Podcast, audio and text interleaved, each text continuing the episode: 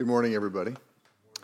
Last week, we saw how our desire to elevate ourselves over others through boasting reflected our desire for greatness and glory and honor, and eventually our inevitable slide into self righteousness, which boasting obviously clearly reveals. Um, and I don't know about you all this week, but uh, I caught myself numerous times um, with a boast about myself on the tip of my tongue. Uh, for a few days, like maybe until Tuesday or Wednesday, Anna and I were uh, joke boasting in, in ourselves until I actually felt my conscience um, catching me a little bit, uh, cautioning me um, Am I really joke boasting, or is there some real truth and sincerity to elevate myself even in these jokes with my wife. So I stopped joke boasting, uh, but I found myself on the verge of, of, of wanting to boast uh, more often than I would have liked to have admitted. Um, and I found myself asking the questions all right, am I, am I really this insecure? Um, do I have that great of a desire to, to show my superiority or dominance over others? Um, and, you know, when, when you have thoughts or feelings like that, um, it's, it's complicated to answer them. And it involves, you know, flesh versus spirit, uh, thought versus action or deed, and, and other important clarifying ideas that you've got to consider before you start judging and evaluating yourself. And we're going to get into those as we go into chapters uh, 5, 6, 7, and 8. Um, but it, it, clearly did reveal um, my propensity to, to boast, and, and, probably not mine alone. You know, I think it's all a, a challenge for all of us. Uh, but what was equally, what was reassuring were the corresponding thoughts, and I, and I trust the work of the Holy Spirit um, in, in coming alongside those desires to boast were these, these ideas. You don't have to boast. You have the righteousness of God through Christ. Your identity and future is secure in the calling of God upon your life through Christ and your unity with Him and the Holy Spirit who empowers you. Um, you do not need to boast. I, I, I, felt and, and heard those, those thoughts and feelings as well, which was, again, reassuring. It's that, that tension is really a, an, an aspect of, of, of the confidence that we should have in the Holy Spirit dwelling within us, that we have that, that tension. Um, but you know, the desires for greatness, they don't go away, and they're not supposed to.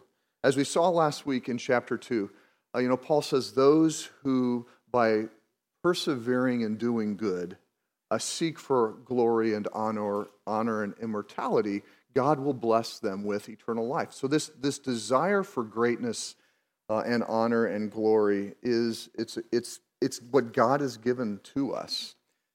Um, and it's something that we're not just supposed to experience. When we think of eternal life, we think of something in the future. Eternal life is not just a future reality when Jesus returns and everything is going to be okay. Eternal life is something that God has promised to us uh, now. It's something he's promised to us now through the, through the indwelling presence of the Holy Spirit, which he's gonna, we're going to continue to learn more about as these chapters unfold. But in the midst of these desires for greatness and for glory, we all have moments of feeling uh, disappointment, uh, failure, and self loathing, hatred of ourselves. Uh, and for most of us, I think, if we're honest with ourselves, these moments last longer than moments. Sometimes they go for hours, sometimes they go for days, or sometimes they'll go for years and contribute to pretty substantial um, mental health issues, anxiety, depression, and, and other problems like that that really debilitate us. Um, so we, and I, and I think that, that that's also our desires to be great, but our recognition that we're not. Um, that is, is both of them are a reflection of this of this longing for righteousness that we have this longing for for glory and for honor it's so deep within us Uh, it's so deep within us. It's, it's part of, you know, the scriptures teach in Ecclesiastes that God has, has put within us a consciousness of Him and, and, a, and a sense that we belong to something eternal.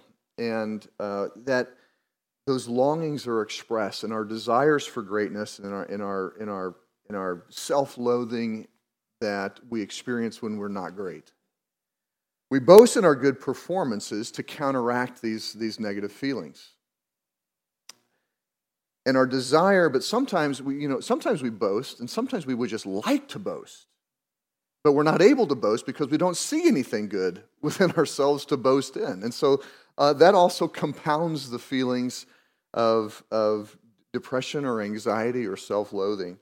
Um, and then the reality of this, the reality of this can just become uh, debilitating and, and wiping us out. Sometimes that, that sense of the reality of, an, of our inadequacy can drive us to succeed, so we further boast in it. But a lot of times, this recognition of our anxieties and, and inadequacies really weaken us. And so, either way, in this desire to boast in our performance, how great we are, or in our realization that we can't boast, either way, we are controlled um, by, this, by this sense of inadequacy, uh, this sense of, of wanting to be great um, but aren't. Uh, this sense that we would love to be able to uh, perform at a high level uh, against whatever standards we have in our life that we're trying to perform against. We'd like to be really obedient. I mean, the, the scriptures are using this, this the idea of law. It would really like to say we are perfect up against the law, um, or whatever standard that we have that we're trying to to meet up with. But we can't. I can't. We can't do this. And so we also can't just set these feelings aside. I was, I was reading this week um, in a, uh, I think it was actually just doing some research on Christian psychology and ran across a, a Christian psychology clinic here in the Twin Cities and uh, just reading a, a, blog from a Christian psychologist. And um, the the recognition of these negative thoughts was there and trying to solve these negative thoughts. Um, eh, but the solution that was being offered uh, was really just the idea of we've got to learn and grow in our ability to set these thoughts aside, these negative thoughts, these negative feelings. And um, I think that that's really not a solution. We have to think about them and we have to interpret them. We have to evaluate them we have to recognize that to some degree, the feelings and thoughts that we have are true. We don't match up to law. We just don't.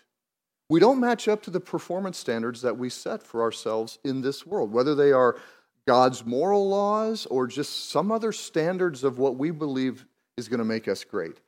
We have to recognize and consider true that we don't match up with them. Okay? And then we have to deal with that. We have to deal with that. Um, and I think that to, to, deal with it, and this is, this is kind of a, a, slow movement into what Paul works through in essentially chapters 3, 4, 5, 6, 7, and 8 out of Romans. So we're just going to kind of steadily grow in our comprehension of what it means to live not according to law, but according to the Spirit by faith. And so last week we saw foundations for this movement foundations for being able to throw off law and evaluating ourselves according to law or other performance standards uh, and to move into this direction by faith. So, the first thing, uh, God through the scriptures has already recognized that in and of ourselves, we are completely unrighteous and without any good at all. All right? That's all of what chapters 1, 2, and 3 are about.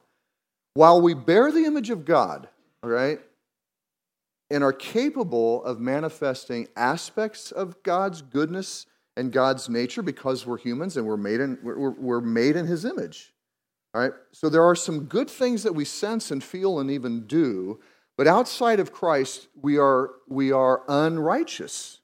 Even in, the, even in the good things that we do because we are in his image, it doesn't change the fact that we are sinners, that we have sinned, and that we are not righteous. And so God has declared us unrighteous. We are found guilty of sin and we are found deserving of death. We can't change that. But I think that that's also comforting, all right? That's comforting because it's not something that surprises God. Our sin is not something that disappoints God. Uh, if we walk in sin, it, dis- it displeases Him. But that's a different idea, and we'll get there once we get into chapters 7 and 8 a little bit. Um, but God is not surprised with it. God is not disappointed in us when we sin. And it's, it's again, it's, it's, a comforting thought. We need to just have uh, that at, the, at our foundation because it's something that, that we know because God has told us. We know that because God has told us. So that's the first part of the, of the foundations of what it means to live by faith. Um, the second thing is that God has made promises to humanity um, and is required to fulfill those promises to express his own righteousness. Uh, and in the expression of his own righteousness, he has to be just. So God put forward Jesus Christ to address both things. In his justice, uh, the sin of humanity needed to be paid for. All right? The, the verdict had been given. We as humans were guilty. We were going to be punished. So God, in his righteousness, uh, in order to atone for humanity, put forth his son to take that punishment in our place. Okay, that was God's righteousness demonstrated through his justice. God's righteousness demonstrated through his love and his mercy and his promise keeping to bring life from the dead, which is what he promised man and woman in the garden, what he promised to Abraham, it's what he's promised to his people throughout all time. God's demonstration of righteousness to be a promise keeper and to love and show mercy to us was also exhibited in his putting forth of Jesus Christ as the grace gift who would not only die for our sins, but raise from the dead and offer through faith that gift share in Jesus' life from the dead, which is the, first, which is the third element of the foundation. We enter into Christ's death for us and Christ's life for us through faith, belief in Jesus' faithfulness as a satisfactory substitution on our behalf. All right? This means that our performance is of no consequence. Okay? It's of no consequence. Our adherence to laws, to rules, and goals is of no consequence. Our moral uprightness or lack of it is of no consequence. To come to God through faith in Jesus as liars, as thieves, as adulterers, fornicators, as deceivers, as manipulators, murderers, gluttons, oppressors, tyrants, idolaters, gossipers, slanderers, boasters, drunkards, rebels. The list can go on. Scriptures provide lots of these kinds of lists. The grace gift of God is available to all of us. All of us. Through faith. This, our status as unrighteous before God as sinners is replaced, okay, completely replaced by the status that Jesus has as the Son of God, fully righteous. And we take on that full righteousness through faith in Jesus' faithfulness and in God's mercy and love for us. So these are the three foundations. We, we are sinners, and it's no surprise to God. It should not be any surprise to us. Second, God's grace gift of putting forth Christ demands his justice, meets the demands of justice, and meets the demands of love and mercy and his promise keeping. And then three, we receive it by faith. So those, those are three ideas that are foundational for what, what it means to live by faith, what it means to not live under law, what it means to fulfill the law in our good works, but not being under the law. So that's we had some folks come up and ask questions afterwards that would have been great to ask during the time and maybe some of those questions will come up. But we still, we still see what God has instructed and commanded us to do. We can't throw those off. But it's how we use and think about them, it's how we interpret them, it's how we interpret our own selves. And we'll learn increasingly that faith is actually the power to fulfill the law. It actually creates an energy and zeal within us that, that pushes us forward into following God. So, what, do I want to, what I want to do today is explain more of what faith is, because chapter 4 is all about faith and what it means that God has always saw and has always put forward faith over law as the means of having righteousness. And this is, this is a really important idea that we're to that we're to be working on today. So, first thing, um, Romans 4 is Paul's explanation that faith has always been the means through which righteousness has been granted to humanity. The first part of the chapter looks at, at two characters, Abraham and, and David, and really a third, Moses. He doesn't mention Moses, um, but he's there in the, in the, at the very front of his mind. So Abraham was pre Mosaic law. Okay, God's promises to Abraham started in Genesis chapter 12 and were extended in 15 and 14 and 17. And, and God promised that Abraham would be a father of many nations. God promised that Abraham would have a child from his own body and from the body of his own wife. And these promises that God made to, to Abraham, as Paul lays out and explains, uh, were prior to the law, prior to circumcision. And God did that so that anyone who followed in Abraham's faith would be a follower of God. Right? So the second character, David, uh, was a man under the Mosaic law. Moses was hundreds of years earlier. The Mosaic law had been given uh, to Israel as its covenant to separate it from the other nations. Um, David was a man who lived under the law. But David was also a man that God had given promises to on the basis of faith. David was in the, in the the line of he was going to be the ancestor of the promised son who was going to come and bring life to all humanity and establish peace and justice not only for Israel but for all of the nations of the world. Those were promises that God made to David, independent on whether David or not was going to follow the law perfectly. And, and, and Paul explains that David understood that forgiveness was a gift from God. He said, Blessed is the man whose sin the Lord does not take into account. The first time I read that when I was studying Romans, I went back to Psalms. You know, several of these quotes that Paul brings out of, out of the Old Testament are from the Psalms, and you go into the Psalms and you see a rich understanding of, of God's forgiveness coming to his people on the basis of, of grace, on the basis of being a gift, not on the basis of obeying laws. And so David understood this as well, and it's in the scriptures that, that David writes. And this third character, Moses. So Moses is the one who wrote the law of Moses, the first five books of the Bible, in which the legal codes of Moses are also present. And so Moses was writing about Abraham and his faith, showing that righteousness before God came through faith. Moses wrote that. And David was a man who read Moses every day. Psalm chapter 1 Blessed is the man uh, who delights in the law of the Lord and meditates on it day and night. That's David.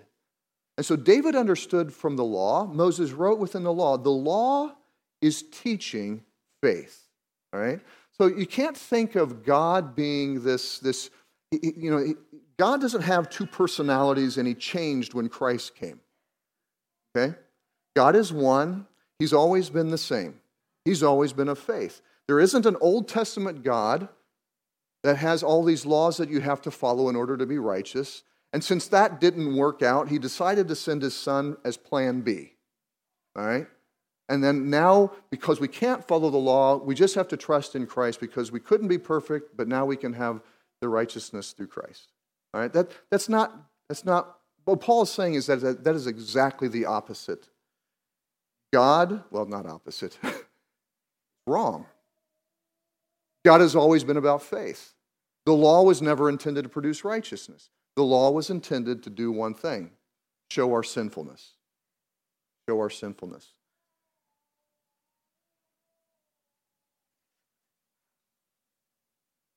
So, what is faith? What is faith? Well, if you look up dictionary definition, which is actually pretty good, it is to believe to the extent of complete trust and reliance. So, from this definition, we can make several observations about what faith is. First of all, faith is different from believing, right? We can believe something is true without completely trusting and relying upon it. For example, I believe that it is true that the Minnesota Gophers have a great football team this year. Right? True. Amen. Great game yesterday. However, I haven't put my faith in the Minnesota Gophers football team. I can also believe that a chair will hold me up. That doesn't require any faith. I can believe that. I can believe both things. However, if I were to consider putting a bet, putting some money on the Minnesota Gophers football team, which I wouldn't do, but if I'm going to put some money in it, that's going to require some faith because I'm starting to rely upon the Gophers doing something for me winning me more money. If I decide to sit in the chair, I now have to put my faith in that chair because I'm going to trust that it's going to hold me up when I sit in it. So we can believe a lot of things. It doesn't require faith. Faith is required when, when um, we are depending upon it for something in our own lives. Paul says of Abraham, he was fully convinced that God was able to do what he had promised. Enough so that he staked his own future and the future of his family upon what God had promised. He moved from home, all right, to have a family when his body was dead and his wife's body was dead in terms of being able to have children. But he put his trust in that God was able to do, and his actions showed that indeed he had faith, not just belief. So faith necessarily affects our lives and our well being. And that's the second observation I want to I wanna make. So, first of all, faith is, is not just belief, it's reliance upon something that we believe. Faith requires, because faith requires us to act, it's going to necessarily, to some degree, require us to take a risk. We're going to have to put our lives on the line.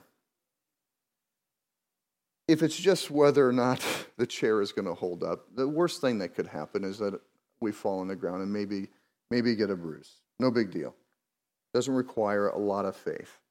Uh, the other day, I replaced a uh, battery in a smoke detector uh, and I had to stand on a single column stool. Right? It required a little more faith than if I would have had done the right thing and gone out and got a ladder uh, instead of trying to balance myself on this wobbly stool four feet in the air. But I had to put my faith in that stool, more faith than I usually put in when I sit on it. So it, our, our, our faith sometimes may seem to be foolish. May seem to be foolish to somebody whose security is in, is in money, it's going to seem foolish to them for those who, who put their faith in God to care for them to give 10% or more of their money away.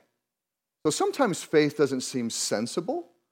Uh, sometimes faith seems to be very foolish. I'm sure Abraham's family thought he was nuts.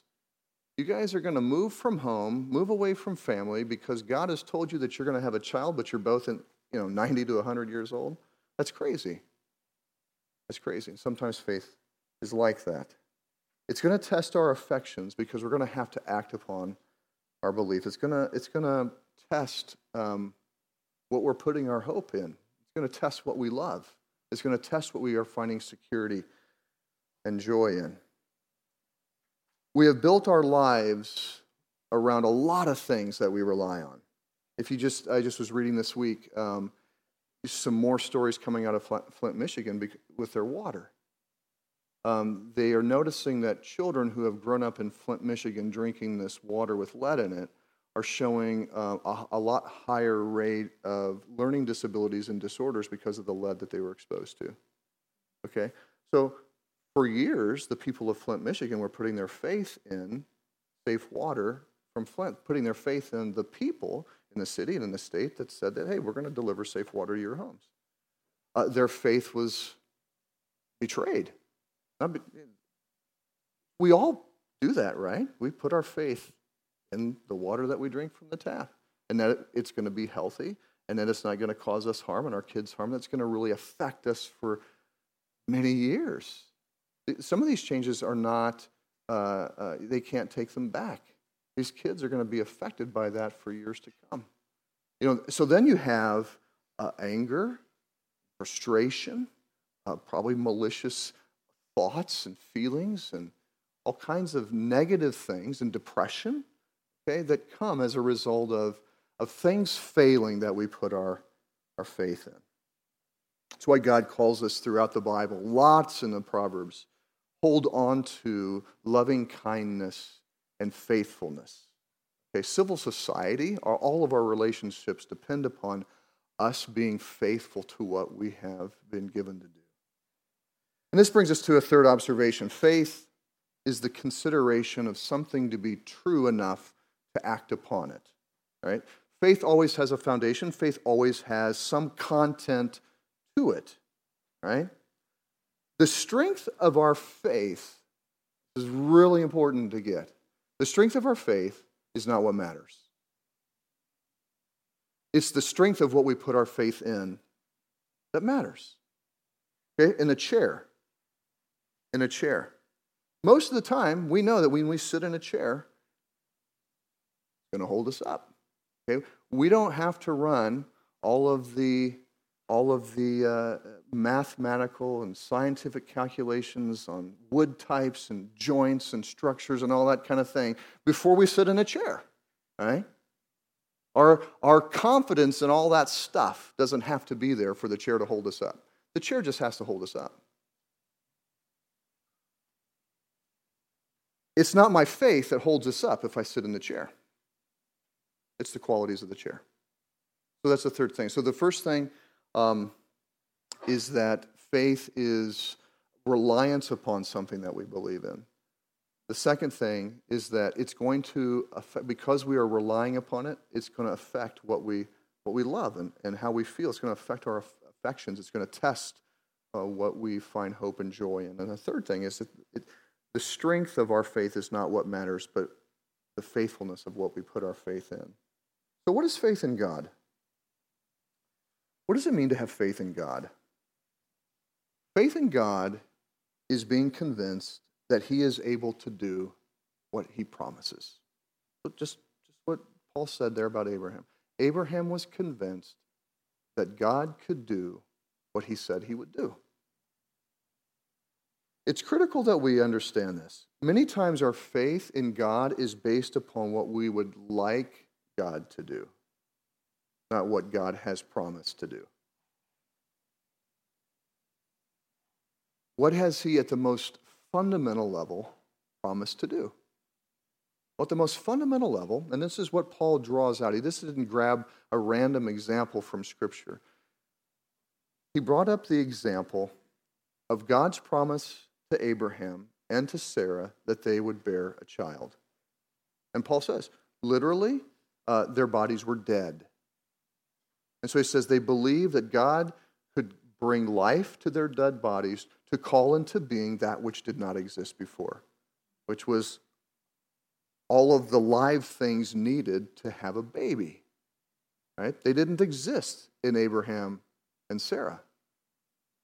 So God is able, at his most, funda- his, his most fundamental promises to humanity, is that he is going to bring life from dead. That's what he told man and woman in the garden. You are going to be the mother. Well, he, he, told, he told woman, You are going to have a child, and the child is going to, is going to conquer and destroy that snake. That snake is what brought death. Adam, in the naming of his wife, because she went from woman to Eve, right?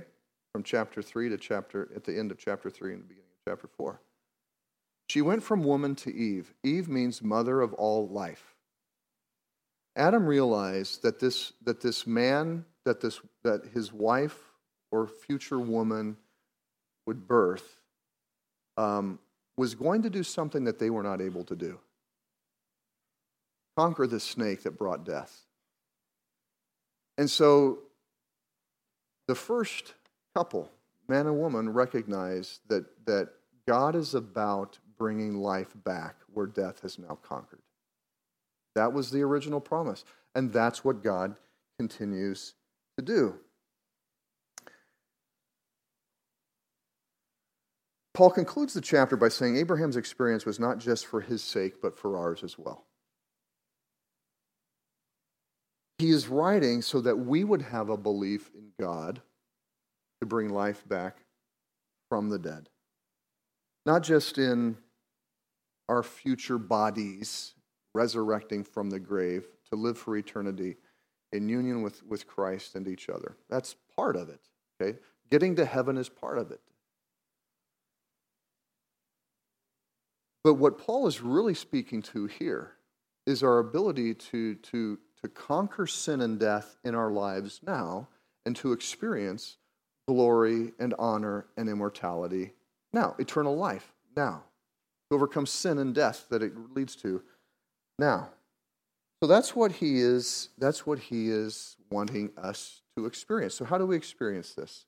If we come back to our original problem, the inconsistencies in our aspirations for greatness and for glory, and the realization that we are uh, completely inadequate, and then our self loathing and failures and disappointing, we have this, this problem. What is it going to take to move beyond this problem into the life of eternal life that God promises? So, again, Paul's going to continue to unfold this as we get into the next chapters. Um, and as, you know, if we think about where we're at in relationship with the rest of the book, eventually we, we get to chapter 12, where he wants us collectively to commit ourselves together as a unified people in service and sacrifice to God and to his purposes. And then he and then Paul lays all of these commands upon us to act a certain way with each other, okay, in, in sharp contrast to the world around us so that we are visible witnesses to God on this earth as, as expressions of, of kingdom life. So that's, that's where this is going. That's where this is going. But we've got to change how we think about our performances. You know, this, uh, this week, it was Thursday or Friday, I can't remember which day it was, but um, sometimes I, I have some like just mind numbing work uh, busy work that I do, and so I throw the TV on. I end up staying up later than I want. You know, then I feel bad about how late I'm staying up. And then the next morning, when I didn't get up as early as I would have liked to, I'm like, okay, I could have got my mind numbing busy work done in about a third or half of the time that it took if I hadn't been watching TV, right? So then, so, so then you get up, and you maybe you all don't experience this, uh, something like it, I'm sure, and then you're just kind of feeling bad right? Oh, I did it again. All these, all these various performance standards that we have in our minds, okay? I need to be up at this time so I can be this effective and this efficient, and that would be great, and I'm going to kick life in the rear and I'm going to conquer tomorrow. All right? We all have in various, various ways of articulating that, okay? And we're constantly failing against them, right? We're constantly failing against them. So, how do we deal with the fact that we have all of these performance standards that we don't meet up to? And that's really what we have to begin to learn to interpret well. Okay, it's, it's, there are laws, but we are not under law. There are commands, but we are not under commands. Um, on one hand, there are many people that are quite disciplined and are able to perform at high levels. As a whole, these people love systems, laws, and rules and structures, um, and they can follow them for the most part. However, when they come face to face with failure or find themselves increasingly unable to bear the weight of that performance level, the end can be quite catastrophic. On the other hand, there are many people who are not very disciplined and not able to perform at high levels, but they really want to. And so they bury themselves in, in, in self loathing and depression because they can't. Uh, and then they come to ruin because of all of the mental health challenges Um, or they just find the rules and standards so uh, unmeetable and debilitating that they say, you know what, forget it. I'm going to reject them all and live how I want to and not care about any sort of performance.